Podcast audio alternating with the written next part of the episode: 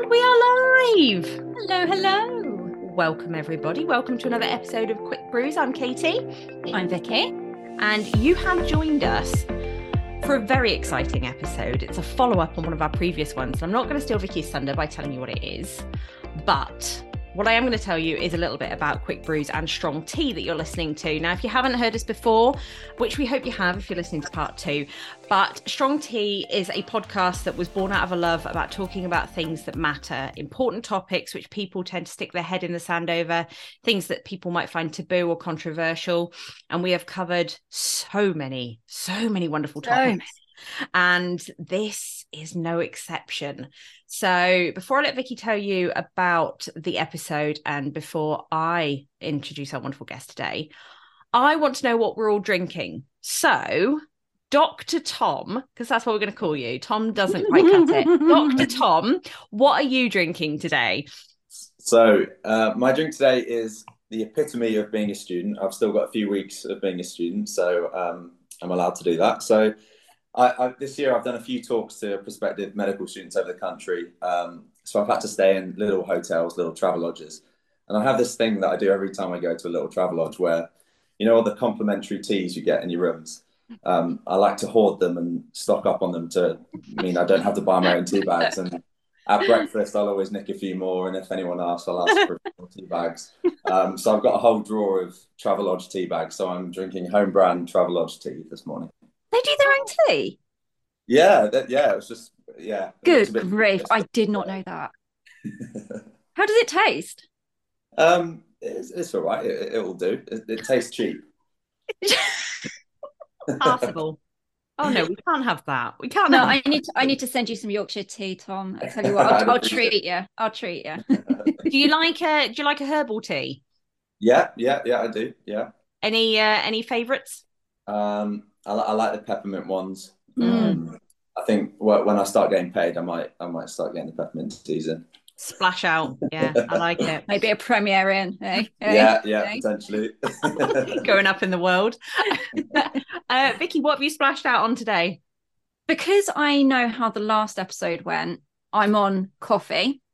So I'm on, it's a really weird concoction and I'm kind of regretting it now. It's a caramel cookie espresso coffee, but with coconut milk yeah i went i went too too much. It was it's it's all right. It's doing the it's doing the business but it just tastes a bit funky. So are you like are you super fired up now? I'm getting there. Yeah. See i had my coffee palms are sweaty. morning. a la eminem palms are oh. sweaty. oh nice. Mum spaghetti. Yeah. Yeah okay. Um i have gone for um so neil bought me some uh different teas for mother's day and he bought me Teapigs breakfast pancakes Oh, nice. Oh my god, it's actually better. You know my T2 New York breakfast tea that I love. It's actually discontinued, so you can say what you like. yeah, screw you taking your tea to Australia. I'm going to have this instead, and it's better. Um, so yeah, it's actually really, really yummy, and uh, I'm just going to sit here quietly and enjoy it. So you okay, crack on telling us about the episode, and then I'll introduce Dr. Tom. Okay, okay. So if you haven't listened to the first part of this episode, which was euthanasia, part one, this is part two. And just to give out some trigger warnings at the moment, um, so we will be talking about death, we will be talking about terminal illness and dying. Some listeners may find content offensive, um, but whatever we say, we're all learning together. Um, although our opinions are our own, some of this is expressed through facts and statistics that we'll share um so yeah just we're all learning through this together. And as part of the strong tea ethos this is a taboo topic um and we will handle it as sensitively as we can. We absolutely will. We absolutely will. So if you listen to the first part you will know that the euthanasia debate between myself and katie went full full whack. Um and we were so desperate to continue the discussion that we thought let's get an expert in Absolutely. What a segue. What a segue there, Tom. Right. yes, this brings us to our lovely um, doctor who we have with us today. Um, Dr. Tom is actually my cousin. So I have tapped into that uh, that link up there and I will be making the most of it. but Um, Tom is in his final year as a medical student um, at Leicester University and is in the last few weeks of training. And you've got your exams coming up, if I remember rightly. Um, has a special interest in rheumatology and care of the elderly. Um, and as, as as far as I've been informed by your lovely mother, you've been absolutely smashing it as you go. So, fun fact about Dr. Tom as well is that he plays basketball in his spare time and really has no choice in the matter because he's six foot five. yes. So Are you available for netball as well? Just saying. there, there is a charity netball tournament at university, which I, I, I always very much enjoy. Do you think that's cheating? Having someone that can just basically just pop it into the basket. Yeah, it is quite easy. I can't lie. you mustn't even need to jump, really. no, no, it's, it's nice and easy. That's what. Fair enough. That's uh yeah, that's that's definitely a way to use your height for sure. Um so yeah, Dr. Tom has thankfully um agreed to join us to really discuss things from a medical point of view. Um that's personal opinions as well as actually how things are seen through the NHS, how things are seen, you know, it, within the medical profession and you know what the sort of impact of this government bill that's being passed will have. So we're going to come on to tom's thoughts shortly but vikki is just going to recap of the definitions because we talked last time about the differences between euthanasia and assisted suicide and how the how because it's the language is quite confusing within mm. this topic so vikki if you want to recap yeah. the de- definitions for us for sure, yeah. So assisted dying has two main elements, as you said euthanasia and assisted suicide. And the main difference between euthanasia and assisted suicide is who actually performs or administers the process to end the person's life. So, euthanasia is the active approach to end someone's life, to stop their suffering. And the final deed is undertaken by someone other than the individual. So, for example, a doctor. So, if the person concerned has requested this, this is called voluntary euthanasia. Now, assisted suicide is about helping someone to take their own life at their own request. In other words, the final deed is undertaken by the person themselves, but a doctor or a medical practitioner will provide the syringe or, or you know, the, the, the solution or formula, and the individual will inject or press the button themselves. Both euthanasia and assisted suicide are illegal under English law uh, where it is uh, legal for euthanasia is Australia, Colombia, New Zealand, Belgium, Luxembourg, Spain, Canada, and Netherlands. And Switzerland is not on this list um, as it's not legalized active euthanasia, but it is legal for assisted suicide. And we'll come on to the um, requirements and, you know, for for putting your name forward and for being considered for euthanasia and uh, assisted suicide a little bit later. I think what Vikki and I have discovered after doing the last episode is this is to call it a hot topic is almost kind of a bit disrespectful because it's such an important topic, but it is so hot right now because of the government bill that is trying to be passed. And doing this episode prompted a lot of comments from guests and a lot of for and a lot of against and a lot of really relevant arguments. So it's really important for us to revisit this and talk about things in a little bit more depth. And that's why we have Dr. Tom here. So I'm going to pass the baton over. Um, and before we get on to things from, I suppose, a medical point of view and an official capacity, mm-hmm. how do you personally feel about euthanasia and having the right to choose? Okay. So, firstly, I'd just like to say thank you for having me on. Um, I, I, had a listen to a few, few of your episodes, um, especially the euthanasia one and it's absolutely fantastic and really really informing. So thank you.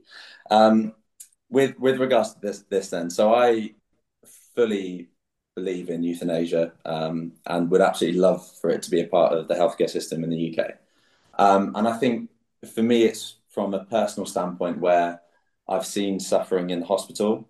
Um, I'll always think back to this one patient I saw a couple of years ago that had metastatic cancer um, and it, it, unfortunately spread to their spine, and they were just in absolute agony. They had shooting pains down both legs. Um, they couldn't get out of bed. They couldn't go to the toilet. They were in so much pain that they didn't want to eat food. They felt sick all the time, and uh, that that will always stick with me because I just feel like that patient should have the choice to not suffer. They clearly had no enjoyment left in life, and yeah, that that one will always stick with me. Um, so that that's where I am from a personal standpoint. However, I, I am aware of the complications and the problems that can come with it. Um, and I, I, think the main one for me would be surrounding family abuse um, of euthanasia. And by that, I mean, obviously, ca- caring for a family member uh, who's terminally ill can be extremely draining, um, whether it's financially or just the time you have to put into it. And obviously, from my point of view, I'd be more than happy to put that time in, but I can see how it can be really hard for some people. Um, and therefore, it would almost be tempting to manipulate that person and make them feel like a burden and can kind of push them to that euthanasia standpoint. Um, and I, I, can just see how that is quite dangerous and quite a, a tricky a tricky line. Um, what what do you two think about that point there?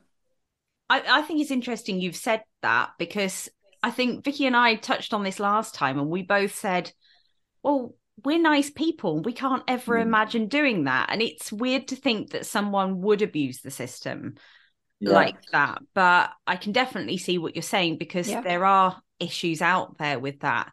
Um, I think we'll obviously come on to this later, but I think we touched on the absolute ideal of being able to have a process for euthanasia and working out if that person was of the correct mental capacity and assessing them socially and medically and mentally and establishing mm. their support at home and working out if this was actually genuinely something that they wanted but it's it i think that's a pipe dream to be honest um mm. and i think that's a real shame but i it certainly opened my eyes to think about it. it wasn't something that i readily thought that would be an issue because it's not the way that i would think mm. but i suppose I, I do want to let you uh answer this vikki but before i forget my question um I don't know if you picked up on the last episode because we were talking and Neil and I had this discussion and Neil said, Yeah, but what if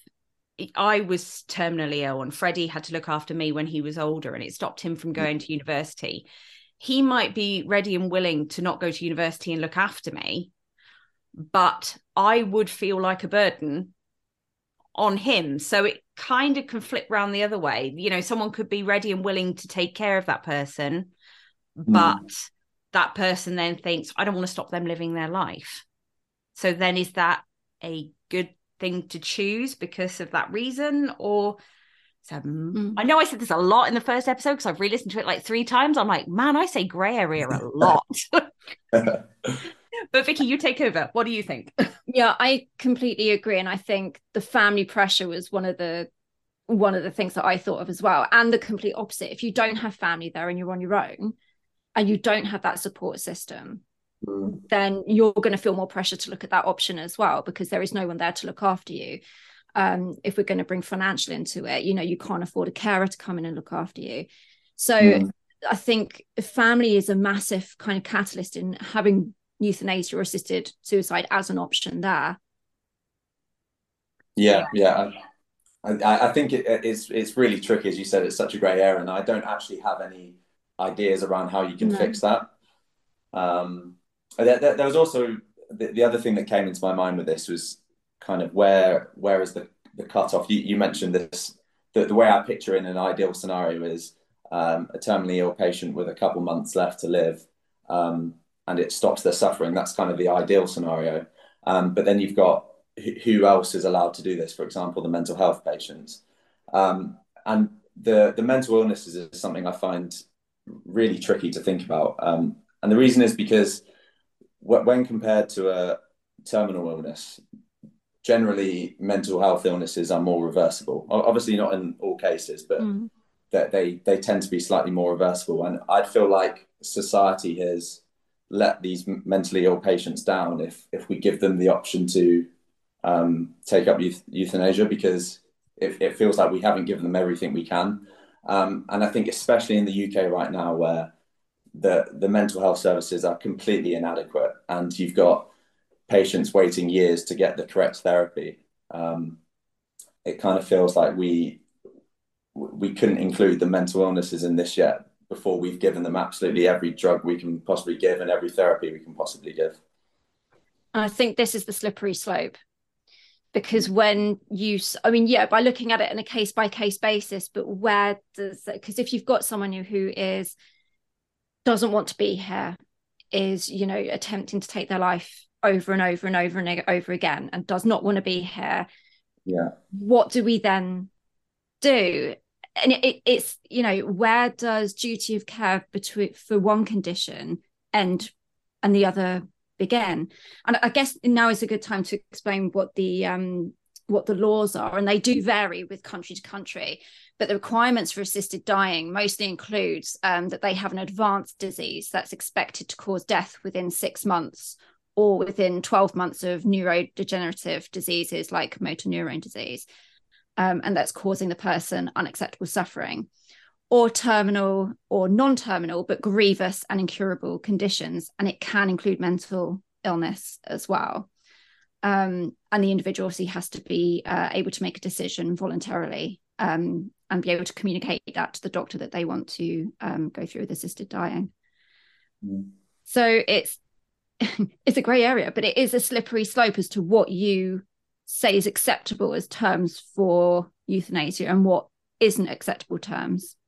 And how mm. do you do that in a system that could be potentially flawed mistakes being made administrative mistakes you know that that kind of thing? Because we're all human at the end of the day. Yeah. It's interesting you mentioned there and tom you might be able to shed a bit more light on this because i don't know how it how this disease progresses. But if someone has, like Vikki's just suggested, their uh, degenerative diseases such as motor neuron disease, if someone has that and they're told, you know, it you you're going to degenerate over time and it could lead to death, I I kind of having the conversation with several people about this, and I said if I got told I was going to have this happened to me over time. I don't think I'd want it to get to the point where it was that bad that I was in care. I would want to live to the point where I felt I could fully enjoy my life. And then when I started to feel the impacts, I would then want to be able to make that decision. I wouldn't want to get to 12 months before they thought I would die. And it was so bad to the point where I had to wait to get to that point. Because some people surely just want to live their life and don't want the people around them to see them go mm. down that path. I don't know how how long is something like a, a, disease like is that like how long's a piece of string?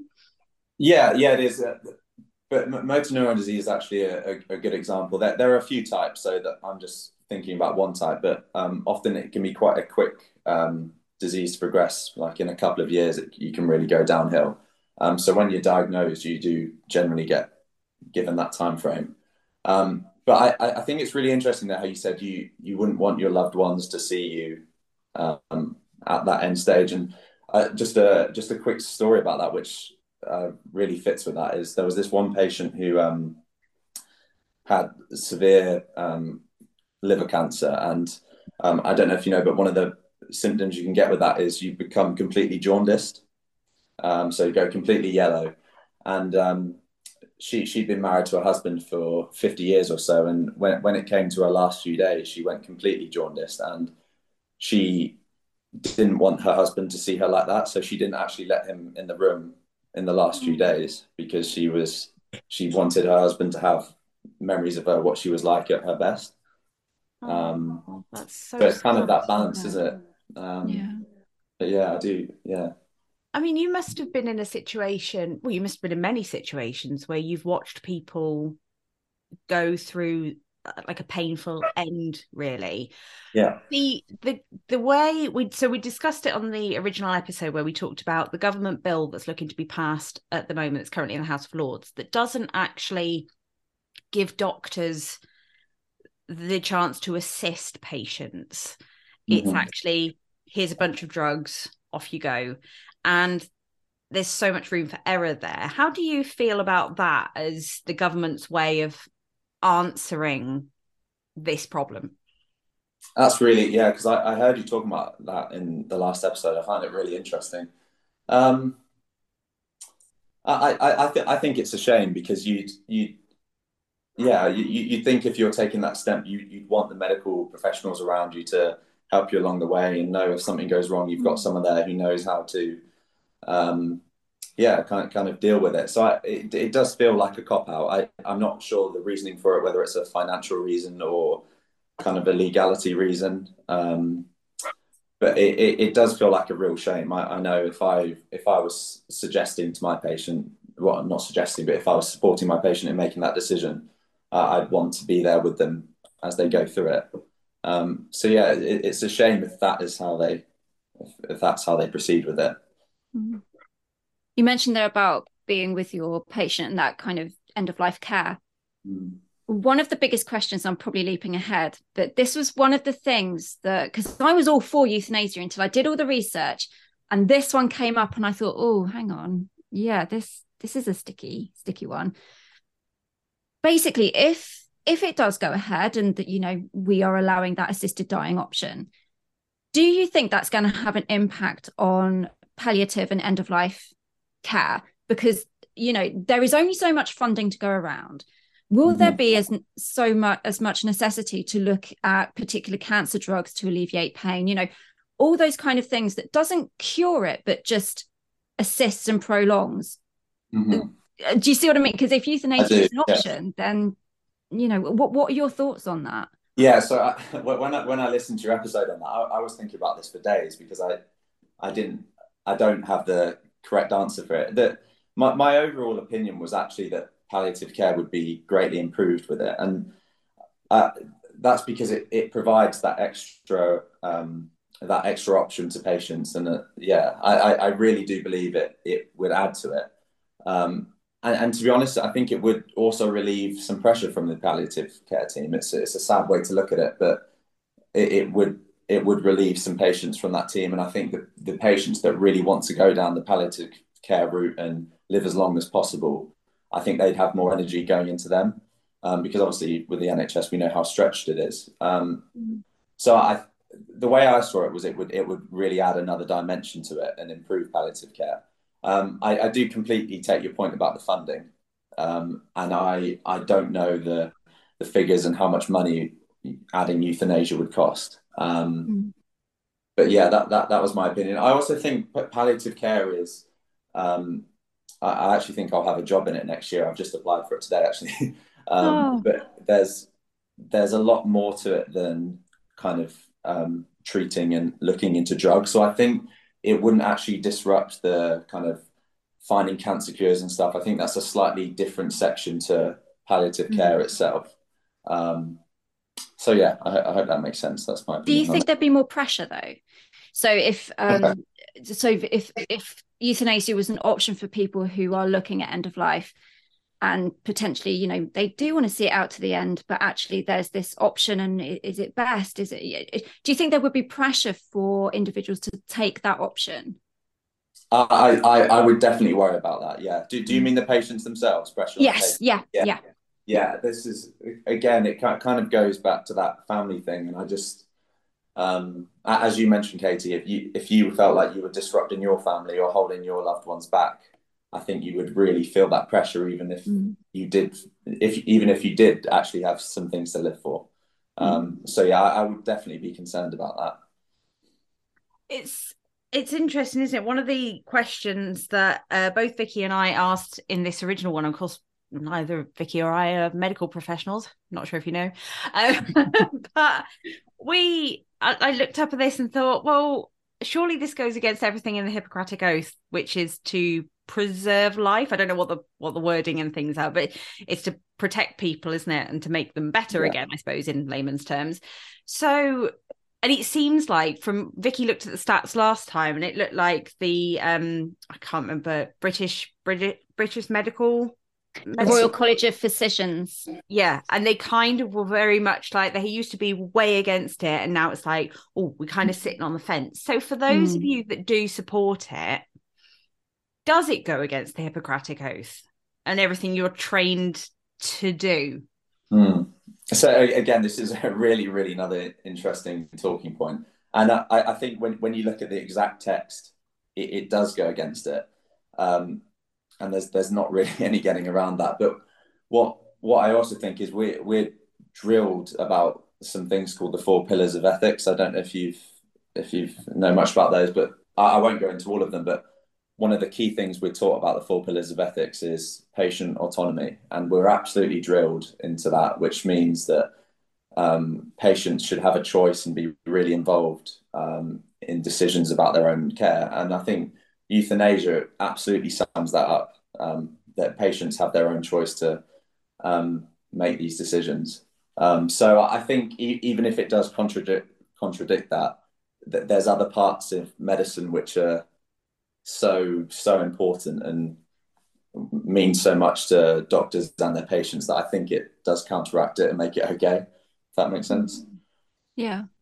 Um, What's your take on regulating then? So I yeah I, I had a look at um, a few of the systems and the the common one I saw was two medical practitioners, so two doctors um, and a psychiatrist. So I, I, actually think that's that's very fair enough. You've got two doctors to make sure that this this disease or is terminal and they don't and they've tried the treatments or they, they don't have that long to live. And then you've obviously got the psychiatric review to make sure the patient has capacity and they can weigh up the pros and cons of this decision and know exactly what what's coming next. So I think as far as I'm concerned, that that is a good way of doing it. I think for me, the really important bit um, comes with the mental health aspect. If we did push it that way, that that this patient has had every opportunity. So they've they've tried different medications, they've tried all these different types of counselling.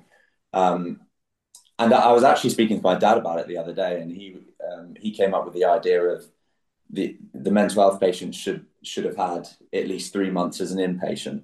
So I, I've I spent six weeks on psychiatry on the inpatient wards, and it's basically 24 hours surveillance, doctors every day, really getting the best care possible. And I, I think that would be a good idea for the mental health cases to make sure that they've had that absolutely all the all of the things we can give them to make them better. So I think that would be a key part for me. One of the one of the statistics that we talked about in the last episode was that terminally ill patients in the UK last year, according to uh, Dignity in Dying um, website, said that between four and 600 people every year who are terminally ill take their own lives. Mm. And um, trigger warning for anyone listening to this, this does discuss suicide as well. But we talked about it in the original episode. It's not just people taking overdoses, it's it's much more you know, it's, they're all severe forms, but you know, it's, it's more heavily physical forms of of suicide.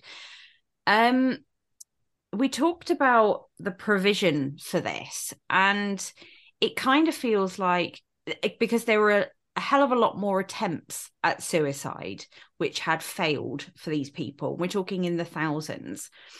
Now, also looking at the government bill where they say, you know, if we pass this, we'll give you a bunch of drugs and you can go and do it yourself it seems like you know if the government are trying to save money or cut corners like we talked about last time the fact that people are attempting suicide and failing puts an even bigger stretch surely on the NHS it's not just the NHS it's the police it's all the other services that are required.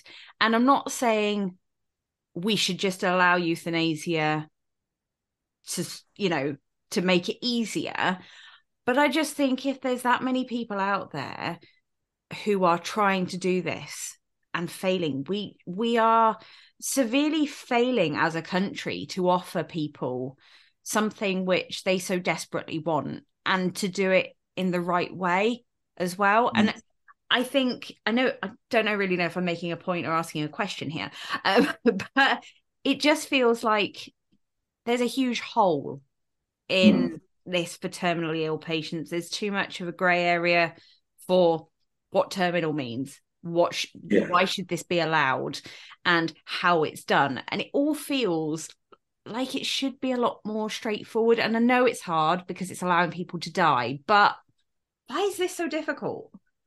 Yeah, I, I couldn't agree more, and it is it's just devastating, isn't it? And um, I, I watched a, a video on the BBC website about this, and it was uh, this patient was telling their story, and um, they they basically let their family know they, they were advocating for euthanasia, and they they told their family that if, if this isn't passed, I'm I'm going to kill myself somehow. Um, but obviously, you it's it's illegal for the family to help you. So this person then ha- had to end their own life away from their family, completely alone, not not in a nice, well controlled environment, and it's it's just so sad that that happens when you're absolutely certain that no matter what happens, I'm going to end my life. It's just mm. dreadful that we can't support that. Um, yeah. And it's yeah. it's got to eat, eat up the whole entire family for, for the rest of their lives that that person died alone and without them, without their loved ones. It, it, it really is devastating thinking about it like that. I mean, the very nature of how they're going to bring it in, Katie, with what you're saying is how on earth are they going to regulate that the individual is actually administering it themselves? You know, you could end up with these drugs and it could be given to someone else. You know, if it is just a, you know, a give and forget approach, you know, and by the way, if anyone helps you, they'll be done for murder. It has got abuse written all over it. You know, the potential to, for this not only to go wrong, but wrong on catastrophic scales, you know, that people selling it on, or you, you can just see it coming. Just out of interest, do you two do you have thoughts on why the government are going down that route as opposed to um, like letting medical professionals aid, aid, aid patients in doing this? I, am really I, cynical. I just thought it was a money saving exercise. Yeah. I'll be honest. I, you know, you know, go on, carry on. No, go on. No, I was just going to say I kind of feel that it's a it's a real um cop out if I'm honest. Yeah. I think they are just not necessarily in terms of the money, but they're almost washing their hands of these people because yeah. they're saying, All right, okay, you want the right to die. Okay, here's a bunch of drugs, off you go. And they're just letting it happen mm. rather than I think if if someone, like you said, has been appropriately assessed with two physicians and a psychiatrist, and they genuinely want to die because they are like you talked about your patient who was suffering so horrifically why should that person then have to go through something on their own which could go so horrifically wrong because the government can't follow through and say okay do you know what we need specialist nhs clinics we need to give our doctors in hospitals the rights to be able to do this and I don't know if I'm speaking out of term by saying this, but we talked about a scenario last time where um, there have been several scenarios when we were researching this where we talked to certain people and we said, oh, this happened in hospital. And you kind of get the impression that doctors helped it along anyway. So I don't know if it's happening and it's just the sort of thing that no one talks about because it's just like we're not allowed to do it, but we know what's best for our patients. Or mm-hmm. you know i don't know why why the government are taking away that right like you know your patients you're sitting there with them day in day out. You know how much they're suffering. You know how mm-hmm. much their family are suffering. They tell you well they want to die. Why isn't it allowed? Yeah. And uh, you, you you are right on that point. And there's a very similar thing in hospital where you it's just withdrawing care so if the, the treatment isn't working and more treatment would be of detriment to the patient. For example, more chemotherapy is just adding pain to their lives. You can just w- withdraw care, not not treat them anymore. And it, it really is the same concept, isn't it? It's just withdrawing the care that's keeping them alive. And kind of, yeah, it, it's really tricky from my perspective because I don't really see it as that different. You're still doing what's best for the patient in that case. Um, so yeah, I, I, do agree. I think it is a bit of a cop out, and I, I think they're also a little bit scared to kind of open up the bag of worms. Almost, they're a bit worried that as soon as you um, allow some patients to have euthanasia, then I think they're a bit worried about all the things that comes with it and all the different questions, which is a great shame. In terms, of you talked there about uh, um, medical terminology. It's I just want to see what it actually means. When you said about withdrawing care, mm-hmm. is that stopping forms of invasive treatment and making the patient as comfortable as possible. Because what what happens if someone is suffering and dying and you take away um the treatment and you still give them pain relief is that just prolonging the inevitable or is that allowing them to die just slowly? Yeah it, it, it is a really tricky one and obviously i'm I'm I'm still at the right. At, right I've got exams in ten days, so I'm I'm almost there. I'm almost allowed to talk. It's good it revision for you. yeah, but I, I, think that the way I think about it is, is, for example, someone that's um, in a coma after a, a, road traffic accident and they're they're brain dead. So they're they you, you can keep them alive on the life machine, but then you you you take away the life machine and that stop that kind of kills them, yeah. doesn't it? So it's I think it's that I, I see it as a similar thing, mm. almost like that. Um, that that wasn't the best answer. no, I'm just trying. I'm just trying to think about you know if you withdraw care, and so say for example, use the chemotherapy example. So you stop chemotherapy on a cancer patient, and they're yeah. given I don't know two months left to live, but they're so ill they need to stay in hospital. Okay. They've said they've expressed a wish they want to die. You've withdrawn the care and you're making them as comfortable as possible. But if that patient has said, I want to die, but then the government is saying, no, you have to keep that patient alive for the next two months. And again, I mean this in the best possible way, but that person is in a bed in hospital. They don't want, they don't want to suffer anymore. Mm. So I know it's an ethical standpoint, but giving people what they want be, and the right to be able to make that decision. I mean, we've seen so many stories in the news about people who are campaigning for it where they are so ill that they're just like, please just let me die. And the government mm. sat in their ivory tower saying, no, you can't do that because we don't think it's right. It, mm. it just, it's beggars belief, I think.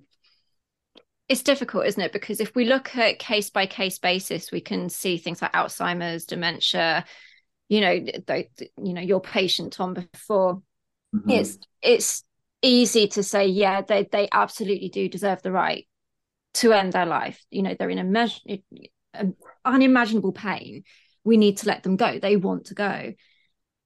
And I, you know, I'm playing devil's advocate here, but you know, from the government's point of view, it's not a one size fits all, and that's a problem to them because how do you write a policy or law for euthanasia that is going to be right for every single person? And the answer is you can't. You know, you, mm. you can't. And I think from my point of view, there would be so much to change. So the NHS is struggling in certain areas. So we're going to lump this on, which is going to cause a ripple effect of other services and you know other laws and things that have been in place for you know hundred of year hundreds of years because you know that's how we roll we rarely update things mm. and so it's going to be a massive deal so if this mm. gets signed in, it's going to be another Brexit. There's going to be things that come out the woodwork that we haven't actually thought about. Mm. That's not going to allow that case by. So I, I can understand their point of view of if we did it case by case basis, we'll be you know people will be gone naturally before we've even got to their case. Does that make sense? Yeah, yeah, it does. And I, I when you put it like that, I can see why the government probably don't want any part of it because mm. they're, they're, they're bound to upset people and it's bound to bring up really tricky conversations. Um, it's kind of just a shame that there's not more humanity to their thoughts because when you break it down and um, go go by cases, you, you can see how there shouldn't really be an argument to it, uh, it yeah. when you when you talk about individuals. But I can completely understand why it's not within the government's interest to really push for this mm. because it's just getting themselves in tricky conversations. I wonder if they've just sort of almost dehumanized the whole conversation and it's just a right to die rather than saying, well, this is John, he's 48, and look how ill he is, and he mm. wants to die because his body is wasting away, mm. rather than just saying, oh, you know, people who want the right to die. And that case by case, and you talked about patient mm. autonomy. And I'm sure you are taught to take each and every patient as an individual. Do you think in terms of if this was something which was allowed um, do you believe that it should be down to palliative care doctors? Do you think it could be should be available to any doctor that's in a medical setting? Do you think we would need specialist clinics how do you how would you see it playing out in an ideal scenario really i guess uh, yeah i think that's a really interesting point um, but palliative care doctors are the absolute best of it. I had a few few weeks of placement with them, and they're absolutely fantastic. So I'd I'd like to see them leading it. Um, but but I also could see G- GPs being able to give their input. I think GPs you you you tend to be with the same patient you, you see lots of the same patient, obviously, with them coming back and forth. I think you build up a, quite a good relationship with them. Um, I, I, was on GP for probably a couple of months in my in my years as a med student, and I'd see patients repeatedly, so I can see how you, you get really close and good relationships with them. So I'd, I'd like to see GPs be able to have input there as well. Um, but but you're right about the the special clinics. I could definitely see that that working. There should be a a whole portion of the hospital which is which would enable that with specialized clinics and nurses who specialize it. Um, that again, that's in an ideal world. Um, people struggle to get a GP appointment at the moment. So yeah, yeah. So I don't know where this question is going to go. So bear with me because it's it's in my head. I don't know how it's going to come out my mouth. So oh, I love on. these ones that she does. they can come out quite quite quite weird. So here we go. So I guess my question following on from that is, you know, NHS doctors are already under a lot of pressure. You know, whether that's through making really difficult decisions and i mean you know really difficult decisions as well as the paperwork the hours they work and so on and so forth is this extra layer going to cause a, a, stress like no other including things like ptsd that whole you know moral integrity because remember there are religious implications to this as well yep. there are some religious groups that are very anti euthanasia and assisted dying and not only that, do you think that it's giving doctors too much power? Yeah, that, that is a fantastic question. I'll, I'll break that into two. So I'll, I'll put the religious um, bits to the side for the moment. Make sure I remember to talk about that because that's also very interesting. uh, so the, the first bit was okay. Um, yeah, so I, I think for for a lot of doctors, it, it would um, greatly benefit our care and, and make us very happy that we have the option to give this because I've, I've seen how caring the majority of these doctors are and it, it, it would be such a nice in my opinion it, it's such a nice way to be able to finish someone's life like that if that makes sense. You you they've done everything they want to do in life and you you can give them this option and prevent their suffering and I think that will really add add mm. to doctors' careers. I know, I know for me that would be a, a, fantastic option if, if I do go down the palliative care route to be able to provide to patients. Um, however, I, I think there is an aspect of doctors nowadays that everyone's so worried about getting sued. And I think, for example, some GPs wouldn't like that option because it, it, it you can see how that could just an, an absolute minefield for getting sued. Um, so I, I, I think for a lot of people like, like myself, I, I'd love it and I'd love to have that that option to stop suffering. But I can see how some GPs wouldn't like not not just GPs, but some doctors wouldn't like that option because of the potential problems that can come with it. Um, and yeah, I, have seen loads of different doctors through my years, and some are fantastic, and and some kind of just wouldn't want that extra stress that comes with it. Um, with, with, the religious aspect, I think that's really interesting. Um, and, and I think the, where I'd compare it to there is that I know for a fact that, that you get doctors that don't believe in abortion and things like that. And although that seems crazy to me to be anti-abortion, they, they still you're still trained to do your job, and you've got a set of guidelines that you have to stick by, and you can't let your personal bias come in. So I, I don't believe the religious aspects would would be a problem there. It's interesting, Vikki. You asked that question, and within that, um uh monologue that you gave there you said about the monologue dude sorry um I well, it was like a long question so I was trying to pick bits out of it but you said about the mental health aspect mm. which I thought was really interesting because I I wonder if it would impact more for you Tom if you had to watch a patient suffer that you couldn't I know you can do things medically to give them pain relief, but to watch them suffer and their family suffer and not really be able to do what they want or ending a life, the impact of that, even if that's what they want, that's still quite a big thing to be taking on. Do you think the mental impacts either way, you know, they're both just as hard as each other? Um, I, again, fantastic question. I, I think personally for me, it, w- it would be much harder to watch people suffer. And I, I, when I was with this fantastic, fantastic palliative care consultant. He was um, he he actually had to reduce his hours at work because he he'd find himself going into work and then suddenly just having to pull over to the side of the road and just start crying and breaking down because of the stuff he'd seen in hospital. Um, and I, I, think, yeah, I, I, think the suffering would would top that completely. Uh, undoubtedly, it would be very strange the first the first few people that you you lead to euthanasia. Uh, that that would undoubtedly be a strange feeling, but I think the long term impact of that compared to watching suffering, I, I don't think you could compare.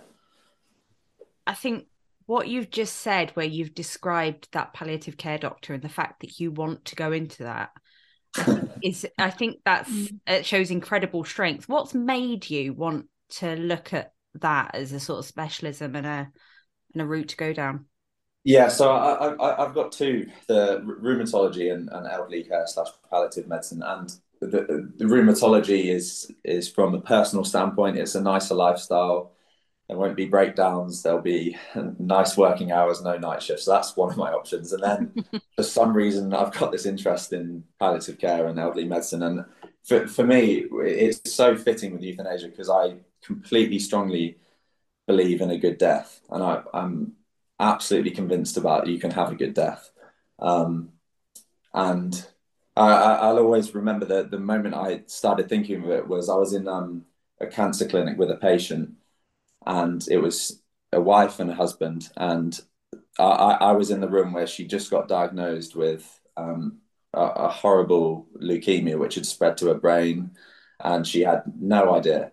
And I, I was in the room where she was told in front of her husband that that basically treatment isn't going to be there's no point in treatment and it could be as soon as a couple of months and i remember after that her reaction was just i've had a lovely life i've got a lovely family that love me to pieces and i've had a, a, a beautiful beautiful life so i'm going to see it in another way and I, I just remember thinking like there is definitely such thing as a good death and you can really help patients into believing that and to have a nice end to their life so that that was the bit that inspired me a couple of years ago, and that's that's why I have an interest in that area.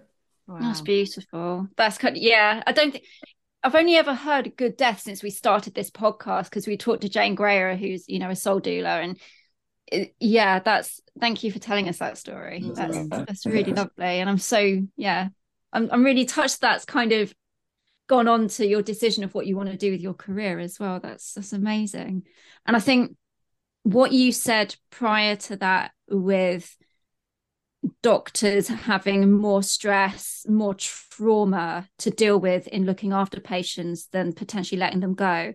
That's really opened my eyes. That's something I've learned from this episode. So that's yeah, that's going to stay with me from this. Yeah, I'm glad.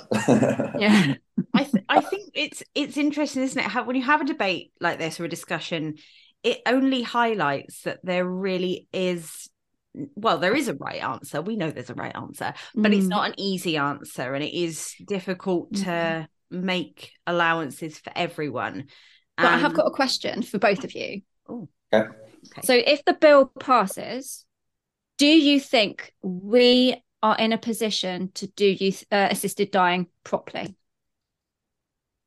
Do you want I'll to let you go first? katie. Oh, well, it's a nice easy one because i'm going to say no because I don't think it's the right answer. I don't think that I think it's a cop out. I think there's too much room for error. I think it will lead to further suffering because I think people may administer the drugs wrong. People are on their own, like they might be on their own when they do it.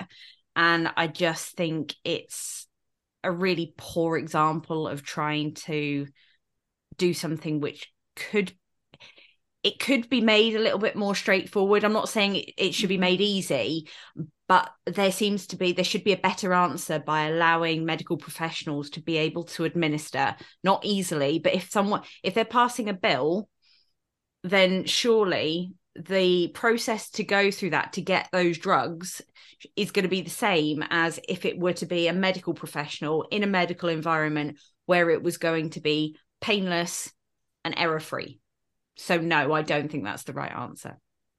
Sorry. Tom? I, I couldn't agree more. I, I, I, I just do not understand why that's the way that they're going down. Um, and and I also think with the the state the NHS is in at the moment that we we, we almost don't don't have another. It, it, seems like we're not in a place right now where we can add another dimension to our care mm. because mm. doctors are just trying to yeah me- mentally stay with it. I, I I feel like the NHS we need to dramatically improve before we can add such a huge dimension to our care. Um, but do you think long term it would actually improve the NHS? Do you actually think it would impact it in a positive way because you haven't got people and I'm going to use this word in the again in the best possible way, but draining the resources who don't want to be draining the resources. They've said quite clearly what they want. Um, and I'm not talking about the ones that sit in that grey area of, you know, family and pressure and all of that. These are the people that say, no, we want to die, but the NHS is forced to keep them alive because it's illegal to do otherwise. Absolutely, absolutely, and it's it's not just inpatients that are in, in hospital and, and dying. Um, it's it's all the nurses that go out to people's houses who are terminally ill in their own house. It's I, I couldn't agree more. It, it it, it would really release like a, a, lot of energy and people we can give into the people that really want this palliative care as opposed to people that don't want it. So we're after a shock moment because, uh, as Katie said, there's always a bit in an episode where there's a stat or something that goes, oh, and I believe you've got something for us. Yeah, I do. I I I, I have no idea how you you will interpret this, but uh, I've got it anyway. So there was um, a study in Belgium. Um, it was on the BBC website that I got this from, and it was it took forty eight um, people that signed up to the and got, got approved for euthanasia. So forty eight people were going to have going to be euthanized, and then I think it was in the space of a year, eleven people withdrew their application. Ooh. Okay. So Ooh. before I say anything, I, I just uh, I, I, have no idea what, what your thoughts are on that. So 48 people signed up for it, and 11 people withdrew. Ooh. Ooh. That's interesting. Wow. Even the dog's shocked. I, I, just outraged. Yeah, wow. Outraged. Outraged. Well, yeah. outraged. It's, that's that's quite scary. Yeah. Did it give reasons as to why they pulled out? No, but it did say, I think it was eight of those 11 were still grateful that the option was there and they felt more comfortable that the option was there. That was the only other bit of information that was added. I think oh, that's an interesting point, isn't it? Because I think if people had the option, it might take away some of the pressure. Because if you're thinking, if someone's diagnosed with cancer, I, I guess if I was told I had terminal cancer, that would terrify me. And it wouldn't just be the prospect of dying, it would be the prospect of how I was going to die. But if I knew I had the option, if it started to get really severely horrific, where I couldn't, you know, I, I you know, I felt like in horrific pain all the time, knowing I had the option feels like a bit of a comfort. I think it would be knowing that you don't have a choice is you know that it kind of brings brings a bit of a fear factor because you don't know how long you've got to go on like that for in that pain do you? I, I guess that's how i feel personally. Vikki? There are so many thoughts whirling through my head right now. Oh give us them. on a, on a some of them not even relevant to what we talk about i'm joking. Um so one of the things that came to mind is when we did our episode with paul about suicide and during the research we kind of explored you know the number of people that survived suicide attempts and said they immediately regretted you know starting the process of of trying to take their own life. That came to mind when you said that stat. And i think should this go ahead? And i don't know if it happens in canada or you know other countries that have got high euthanasia rates but if someone goes through with it or is on the waiting list and thinks oh crap I've, I've got to go through with it now the amount of people that may go through with it that actually are reluctant or you know and then think about people who are taking up slots who then pull out last minute which could have been a slot for someone who genuinely wants to you know no longer be here just yeah Wow. What What do you think, Tom? When you read that, what did you feel? Yeah, I, I, I don't even have that many thoughts on it. I just it, it just worries me. It mm. it shows you that there it, there does appear to be something wrong there. There's something in the system there, which means they haven't got that quite right. Um, but I, I do agree with what Katie said that I it, it's nice that the option's there. Um, you, you worded that a lot better than I, I could, but it, it it did definitely worry me, and it makes me think that potentially they haven't got that system right. yeah. I, I suppose it's like in a way, um, you know, when like so a, an episode that we've got coming up, which again is going to be massively controversial because we're going to be talking about the death penalty and if the death penalty should be brought back in the UK. And looking at death penalty in America, they have of course been issues over the t- over time where innocent people have been killed that's obviously not the case for a lot of people because they are on death row for such a long time and they go through appeal and appeal and evidence and now there's much less room for error than there used to be. But i guess if you there should be a process and it don't, i don't know how long that process should be but you talked about 48 people signed up for that within that year 11 people pulled out.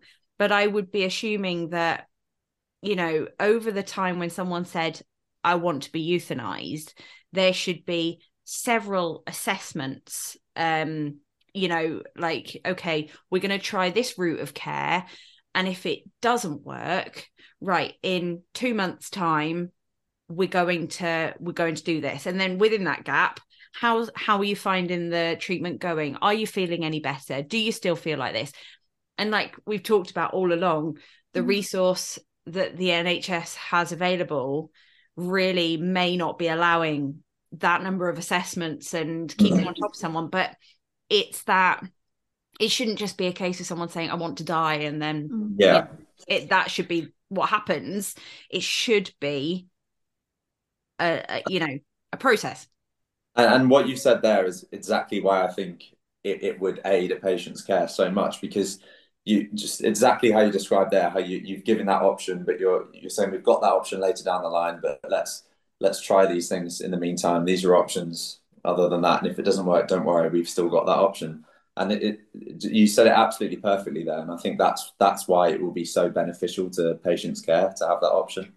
It needs to be swift though because I know what you're saying is it has to be assessment after assessment after assessment and you know leave it a couple of months but you know the criteria in the current laws for those countries is that it's 6 months to 12 yeah. months so the process has to be so swift. So um what's the word when it's all ducks in a row?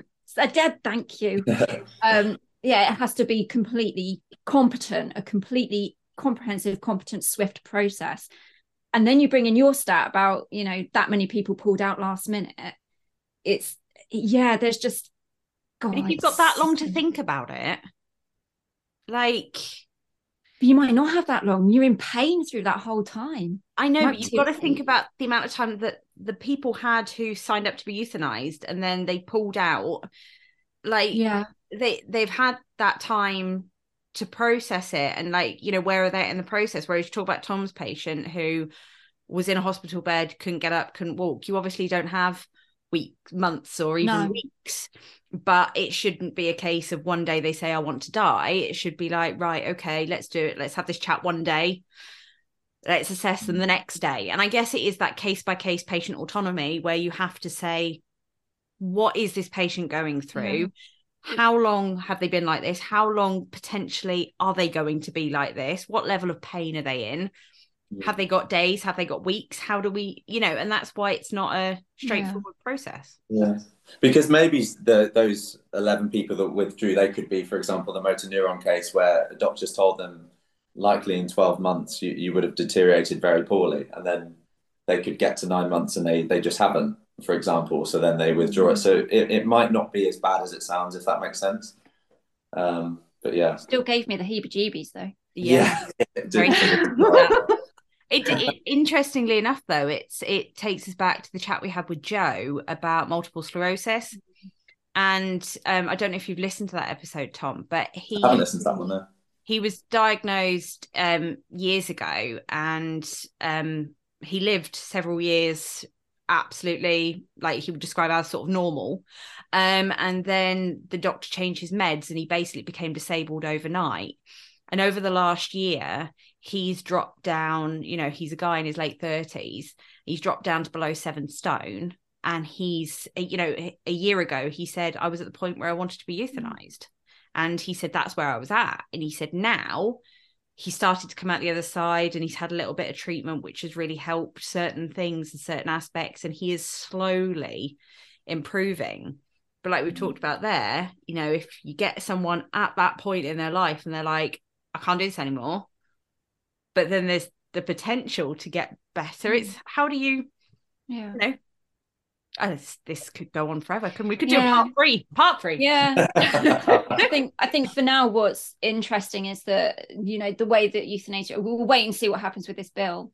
But I know we talked about it, Katie, where at the moment, as it stands, if you want assisted dying, you can only do it if you can afford it. It's only for the rich at the moment who can fly to Canada, Switzerland, Belgium, wherever you want to go. So at the moment in the UK, if that's what you want to do, you've got to have the money to do it.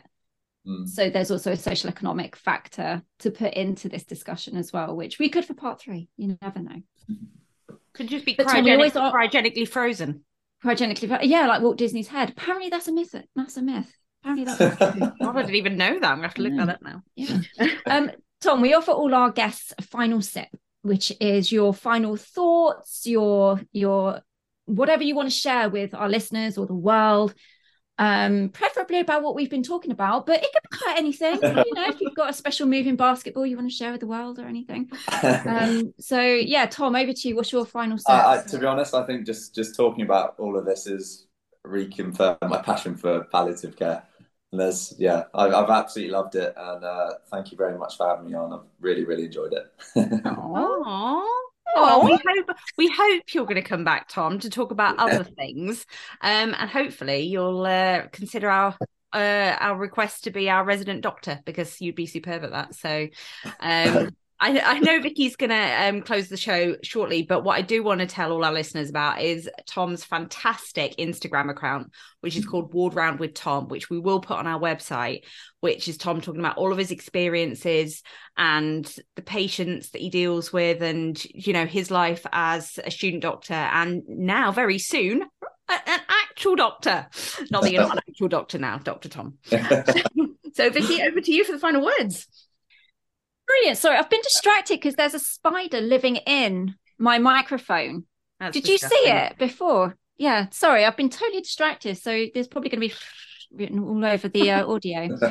um, yes, if you have liked what you've heard today, um, please feel free to buy us a coffee, a tea, a prosecco uh, even a Travelodge tea, which is a brand new one we've never had on the show. But before. that's people don't have to buy those. People don't have to buy those. You just have to go and steal it. Um, yeah. Dr. Tom has said it's okay.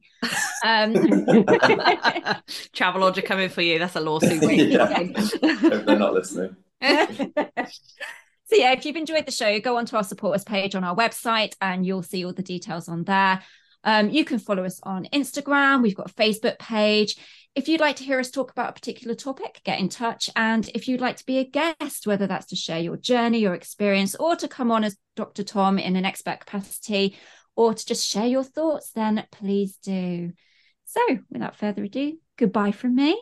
Oh, it's goodbye from me. Oh, and goodbye from Tom. and we hope Tom hasn't been scared away and he'll come back again at a later date. Not at all. Not at all. Thanks ever so much, everyone. Bye. Bye.